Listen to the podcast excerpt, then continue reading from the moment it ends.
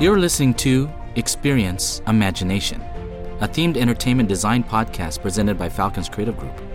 Every episode, we discuss a new topic with a panel of creative professionals. Hi, I'm Cecil Magpuri, President and Chief Creative Officer of Falcons. Hey everybody, this is Abhinav Narayan, our moderator for the episode. Hey Cecil, how's it going? Real good.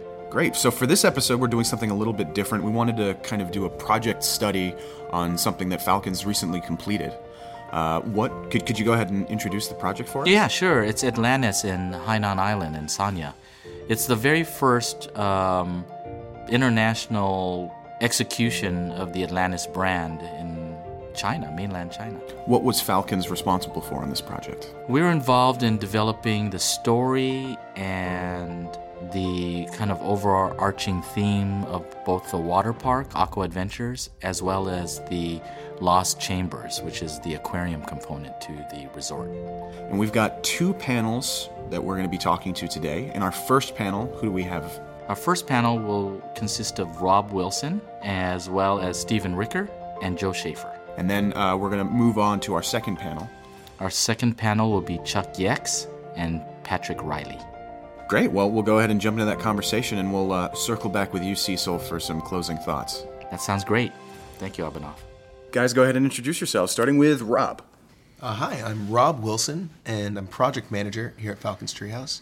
And during the Sanya project, I was a production designer. I'm Stephen Ricker. I'm an associate creative director, and during the Atlantis project, I was a set designer. And lastly, I'm Joe Schaefer. I'm the technical design manager here at Falcons, and uh, while we were working on this, I was a technical designer.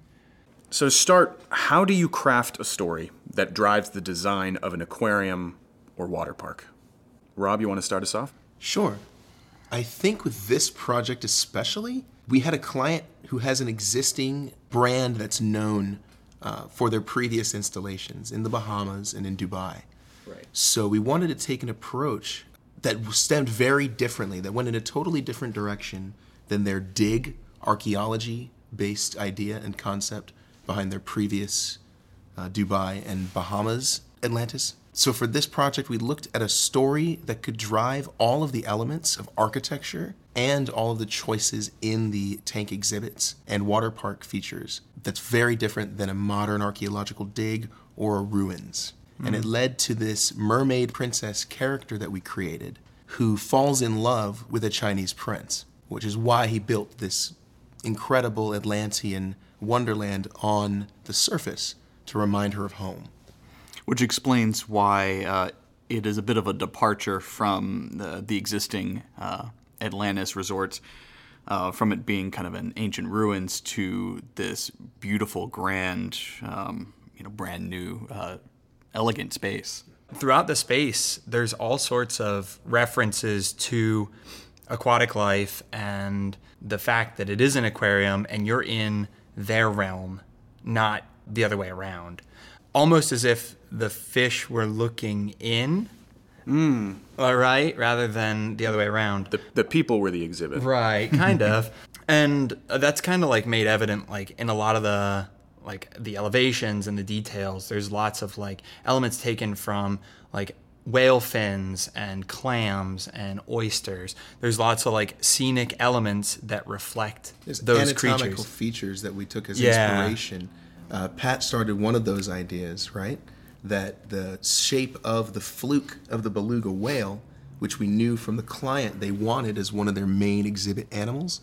And we had a couple of those big parameters from the client early that they wanted to have the ambassador tank be this massive, almost football field sized tank filled with whale sharks. It's one of the most challenging species for any international aquarium exhibit to house. There's very few that do that. So we put those as the main focus uh, from both sides, from the aquarium side and from the hotel the hotel side. Um, the hotel side, yeah, that's what the other side. suite side that you can have suites directly connected to the massive ambassador tank. And in contrast to the conceptual storyline and the approach that we took to, you know, create this space, we also we learned such a great deal about the life safety of the marine animals. You know, we're used to creating spaces for people, and you know, we understand the design of safety and accessibility in, in those spaces. So we got to learn all about different marine species and what they need to not only survive but thrive. Uh, You had to have lattices for the lobsters to be able to crawl over in the crustacean tank. Makes their, makes their lives easier and less stressful, apparently, if they can cling to and climb across a lattice work structure.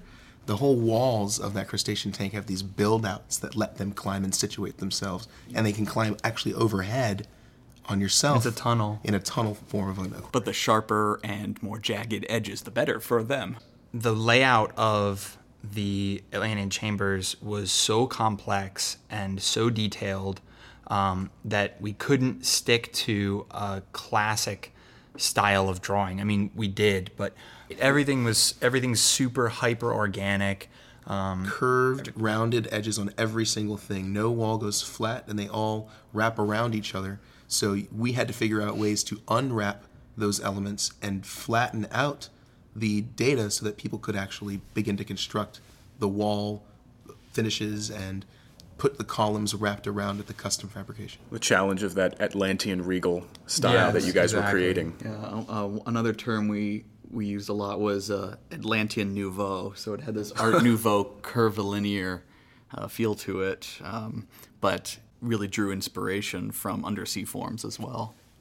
Are there any challenges beyond the fish life and the and the pipeline?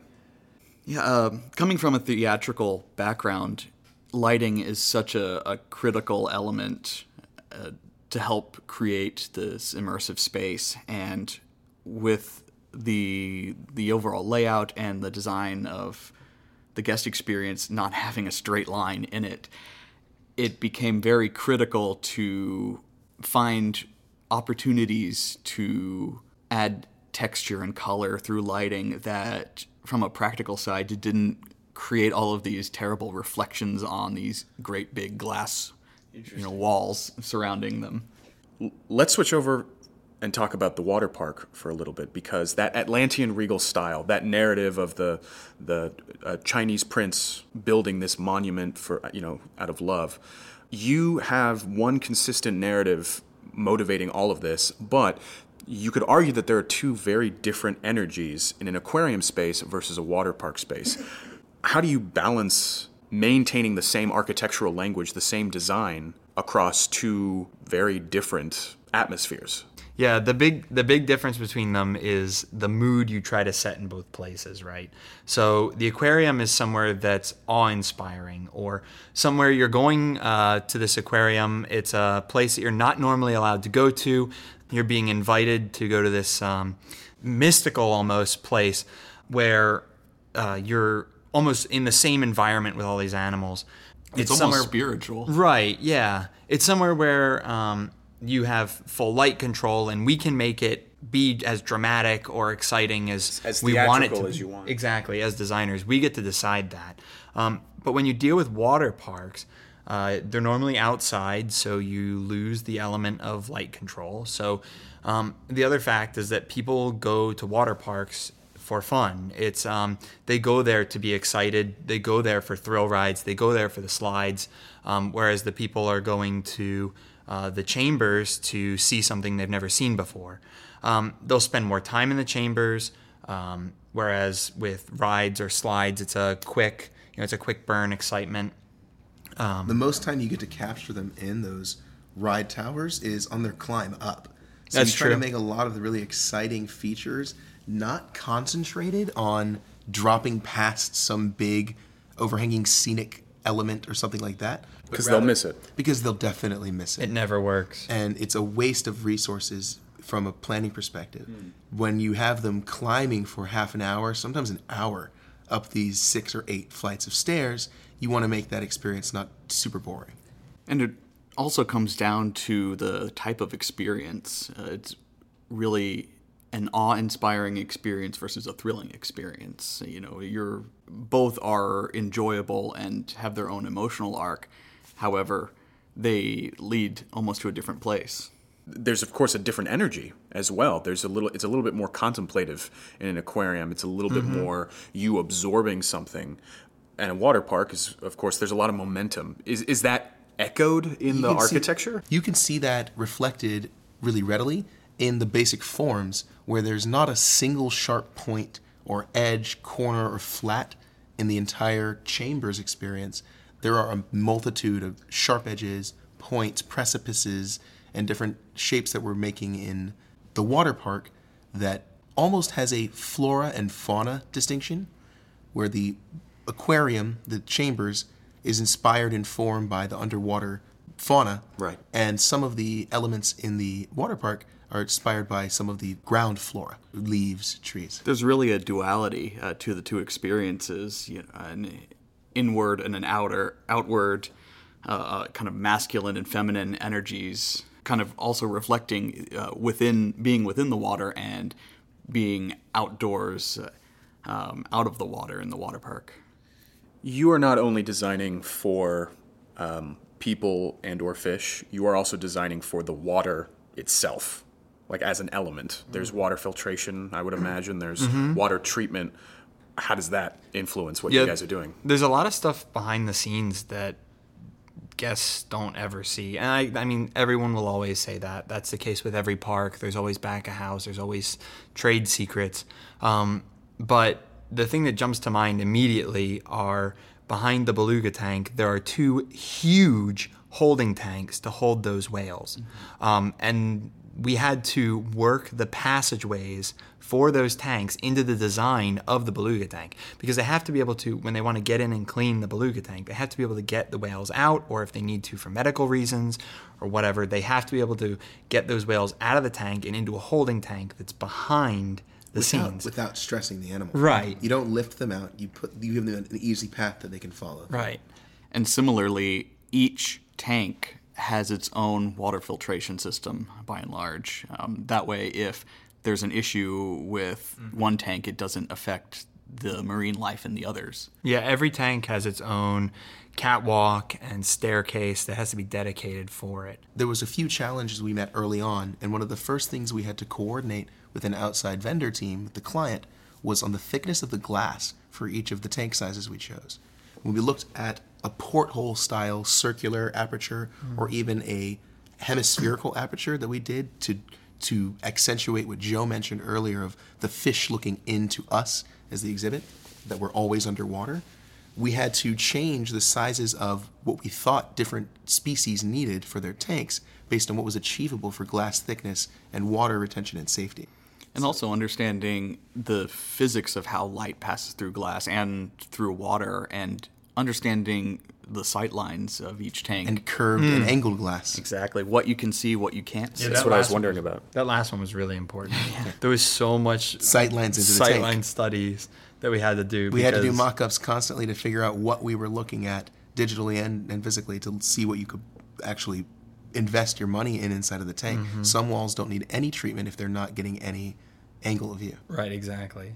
And one of the major scenic, uh, it's, not, it's not a chandelier. It's like, yeah, it's it is. It's like a- chandelier. No, it's a chandelier. I mean, it's like a big chandelier. it's- How do you classify a chandelier? I don't know. So it's kind of it's kind of a it's a chandelier with like octopus arms that connect it to the ceiling, right? Yeah, yeah, yeah. So it's this cool thing that extends out, and the lines with the light through it pulse, and then cause this kind of pulsing heart of the organic energy source that powers the whole chambers.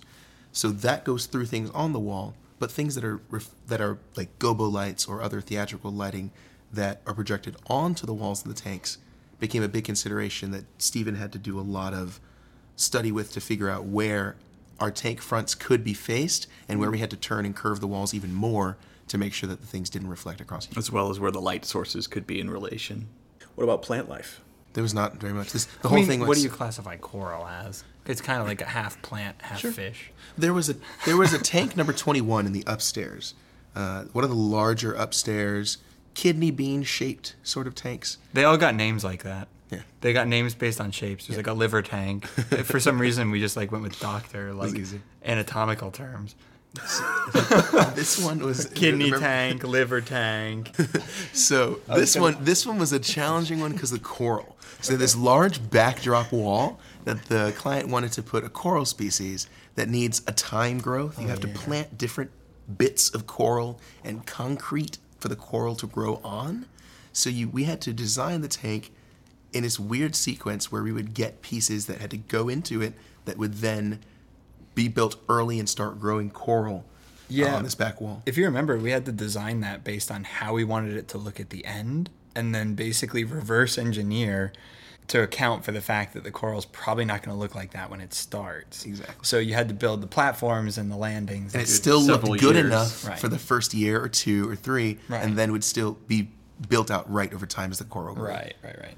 And that was that one was the coral tank was particularly challenging from a lighting standpoint because it had artificial sunlight 24 hours a day hmm. and just completely blasted the As entire part of room. the life support system. Yeah. So another thing I wanted to mention is how to make an aquarium um, more immersive, more interactive. Because at the end of the day, you can go to um, basically any aquarium and see fish behind plexi. Um, that's a fairly normal thing. But um, I guess the the big challenge was how to take that to the next level and how to get that interaction so that the guests feel like they're part of the exhibit, that they're a part of this journey How did you accomplish that? One of the best ways I think that you can get uh, people interacting with marine life is actually let them interact with marine life, right?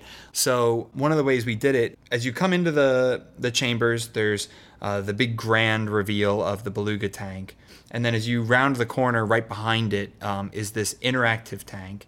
Um, It frames you, it frames you central to the open atrium area when you get to the touch tank, and it's kind of a knee wall high uh, tank that you can reach down into. right.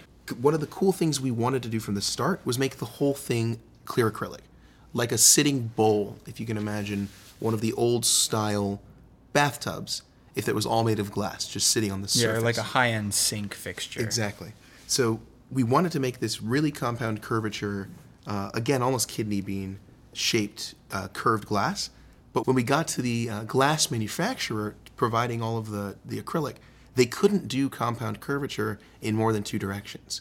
So we had to figure out a compromise on the structural design of that tank for the viewing of the guests to still see a completely clear, edge lit acrylic bowl while also being able to physically build it and get the piping through for all of the oxygen and life support mm-hmm. and water filtration in a concrete base. For all of you, what was your favorite moment on this project, or what was your greatest takeaway? Uh, what I really enjoyed about the Atlantis project was really the complete immersive design that, you know, from the floor to the ceiling to the walls to inside the tanks, outside the tanks, uh, lighting, effects. We got to create this incredibly immersive and magical place. And as we kept progressing the drawings and refining and refining, it became sharper and clearer in all of our minds. And we knew that this was going to be something really special. Uh, it was unique because it pushed everyone outside, at least everyone I was working with at the time, outside of our comfort zone for the time. Um, it was a type of project, it wasn't a theme park, um, but it was, like we've said time and time again in this conversation, it was having to worry about something that you don't usually have to worry about, and that's other living things that aren't guests. I think a lot of times, especially with what I do. I'm an engineer, so I love the technical nature of things and having to deal with access and necessity for filtration systems and all this stuff that makes sure that the exhibits stay as good as they can be for as long as they can be.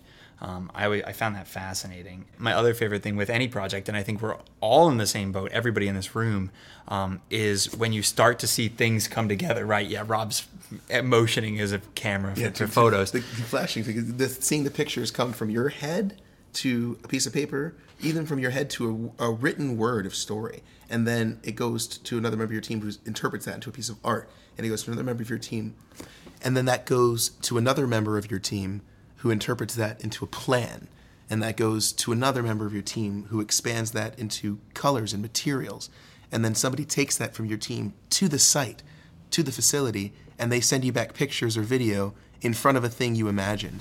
That's one of the most special things we get to do. Yeah. I think that about wraps it up. Thanks, guys. We'll move on to our next panel. So uh, let's start with Chuck. Okay. My name is Chuck Yex. I'm art director for Falcon's Treehouse. And um, on the project, I was a field art director, spent nine months on the project directing the vendors in coordination with the owners. Patrick Riley, senior concept artist, uh, was basically in charge of uh, the design and the look of the uh, the attraction. To start, how do you begin to conceptualize an aquarium experience like this? What what unique factors did you encounter when designing this space? Well, I had to reference a lot of uh, undersea structures, whether it's uh, pretty much basically natural, and then sometimes we'd incorporate it with man-made either uh, vehicles or structures that, that are specifically made to be underwater. Did some of that reference come from previous Atlantis projects, or was there a, a new look? Uh, I think there were some uh, undersea projects that Falcons had done before, and we had used some of the images that we had done for that as reference. But a lot of the stuff we just tried to grab from everything we could find on the internet, whether it was a video game or movie or, you know, we try to get ideas from everywhere so that we can get as many ideas as possible.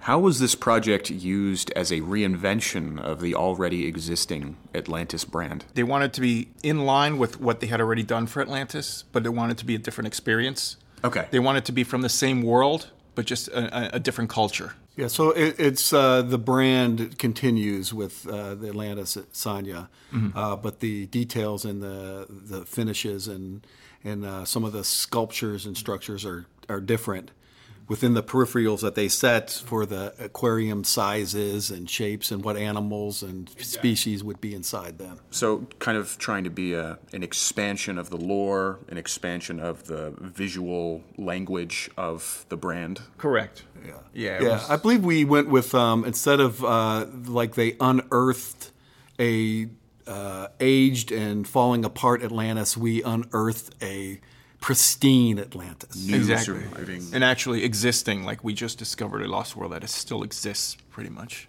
What was it like to start defining that fictional architecture? Like, how do you, how do you even start a process like that? Uh, yeah, I think we pretty much just started even with uh, just some nebulous designs. It didn't even have to be buildings; just could be structures or uh, statues that might be found in their society.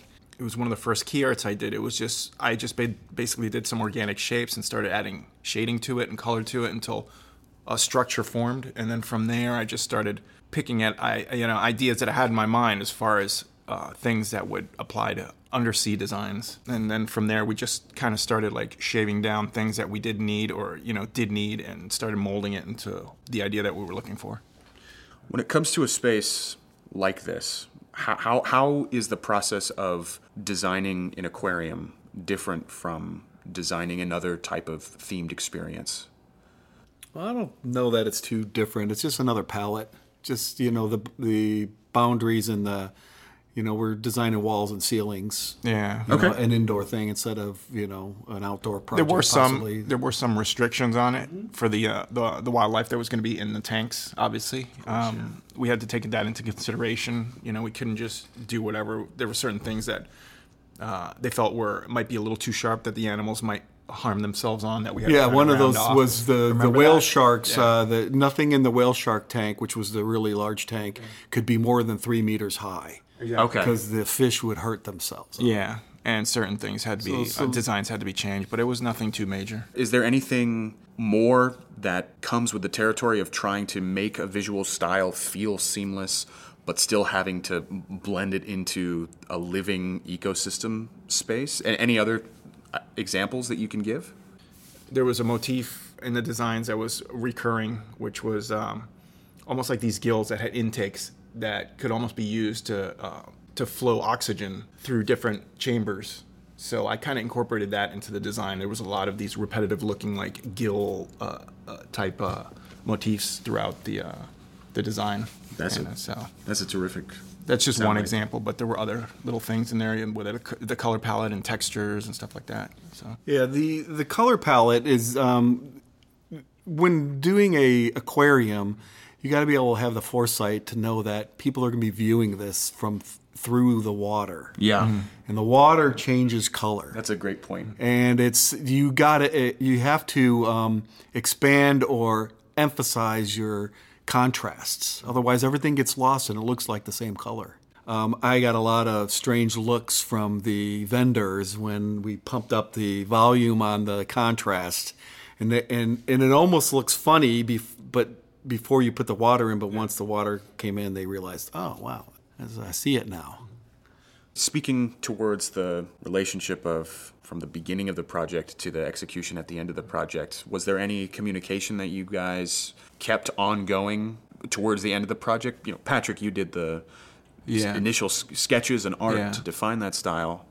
Or, or was it pretty much just set and definitive that you had everything you needed to work with? Yeah, I had uh, plenty of drawings and direction, and and I spent a couple weeks uh, with uh, the creative group um, before I went off to China, just to talk about certain things and look and feel and make sure that you know I was on the same page as they were, because they've been working on this thing for a year or more. Yeah. and I just jumped into the game for two weeks before I went out there. So um, uh, there was plenty of phone calls back and forth at the beginning of the project. Yeah. you know when there's something came up. I don't think there was any communication between you and I. No, I didn't. Uh, it was uh, uh, Stephen and uh, Joe more than anybody. yeah, just our creative manager because he was that was his part of the Yeah. project. What does on site art direction involve? What are the steps like to take a concept design on paper and realize it in the real world and in another country? Yeah, right. Yeah, I think that to understand the project, um, the look and feel at its end, what its uh, you know the final look and feel of everything, and to relay that to the vendors and to the owners so they know what to expect at the end of this project. And then just to uh, be there uh, on a daily basis to help guide and answer questions and you know check colors and finishes. But being like what we call a creative guardian, we we have to understand with the end in mind. And As a field art director, that it's a daily process, and it's uh, it's cool to see everything come together, you know, evolve. Yeah, I'm sure everyone wanted to see all the screenshots that you were taking of the actual. And look what you drew. Yeah, Patrick, right? this came out really great. What was what, what like what's a common issue that may have cropped up on a day to day basis?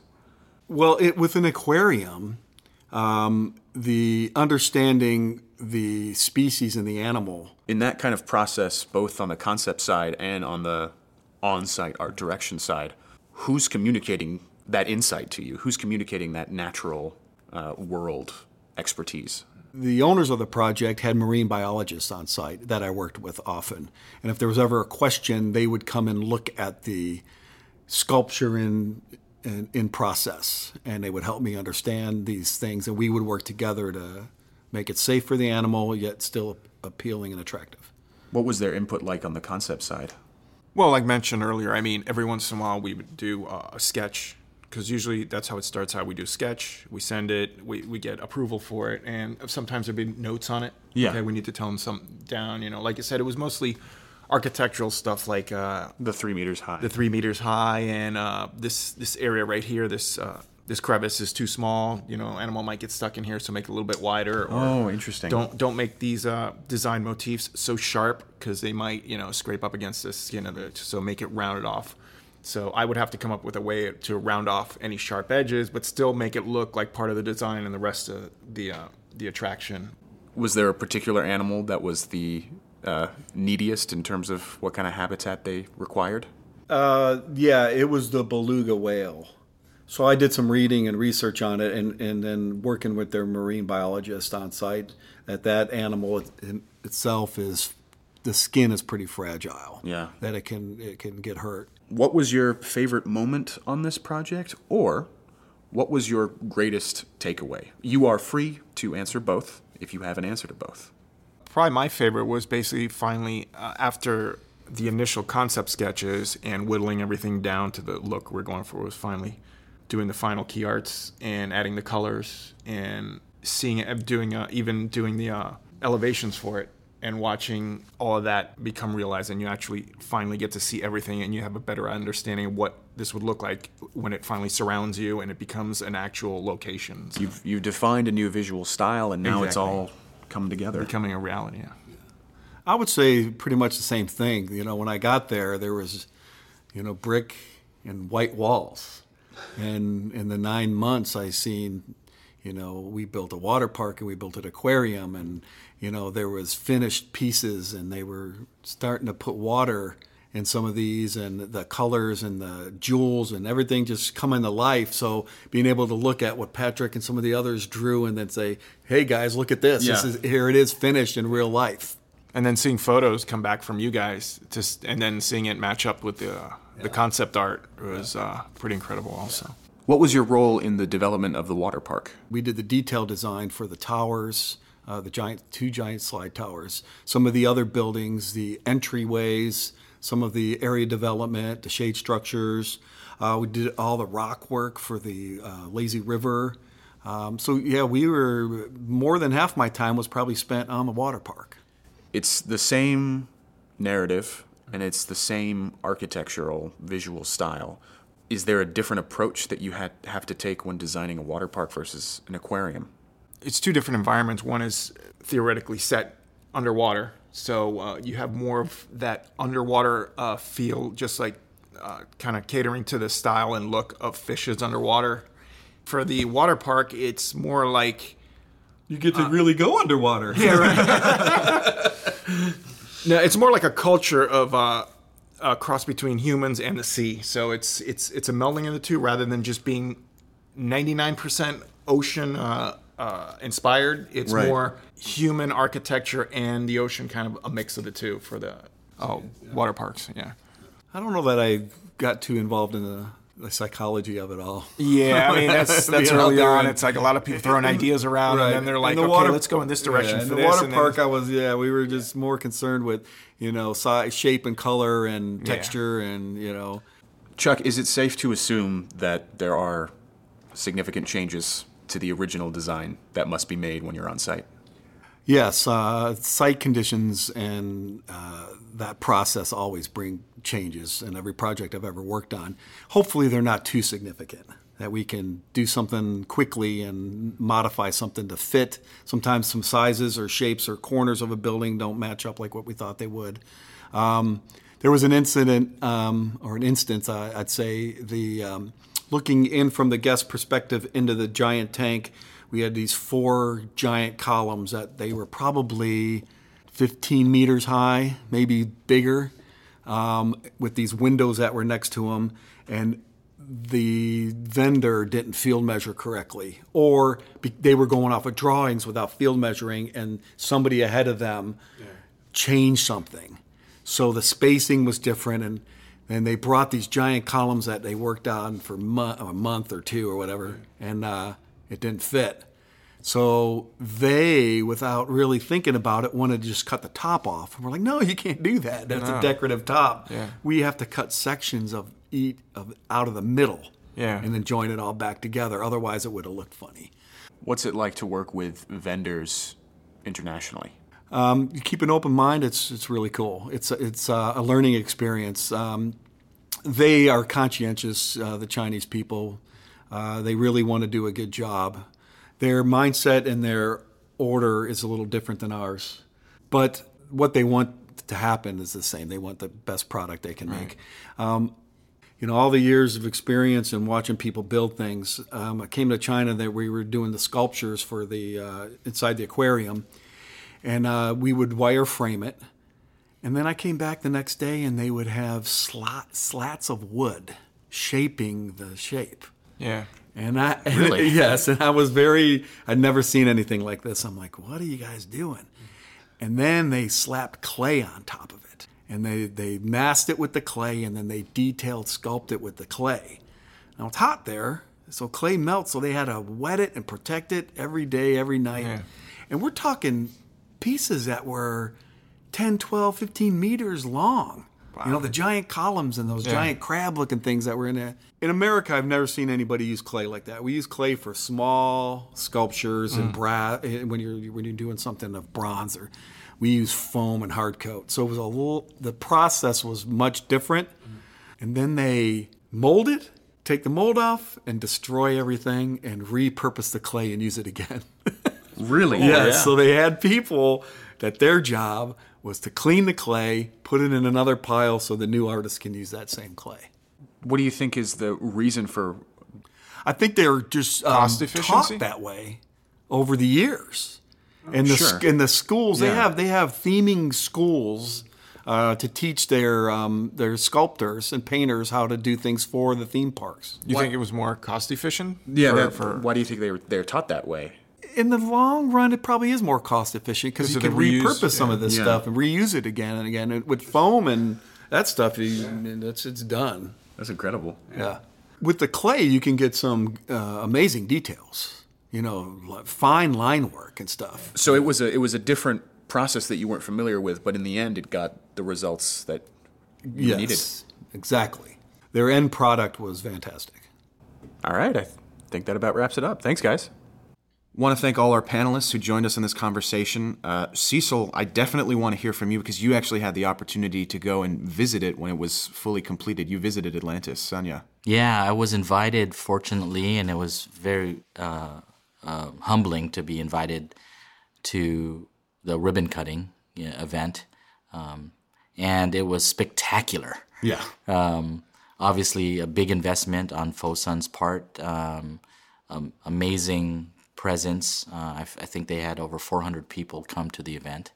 Um, very, very high end experience. So wonderful to see our experience being enjoyed by so many people. Absolutely. One of the one of the most interesting things in this conversation, and the panelists, you know, they were all talking amongst themselves even before we started recording about how interesting of a challenge it is to design something that will involve living creatures. You know, in the aquarium, having to design with their behaviors and their health in mind. I kind of reflect back on the project. Even as a consumer, I love Atlantis in the Bahamas, and I, me and my family, we frequent going there.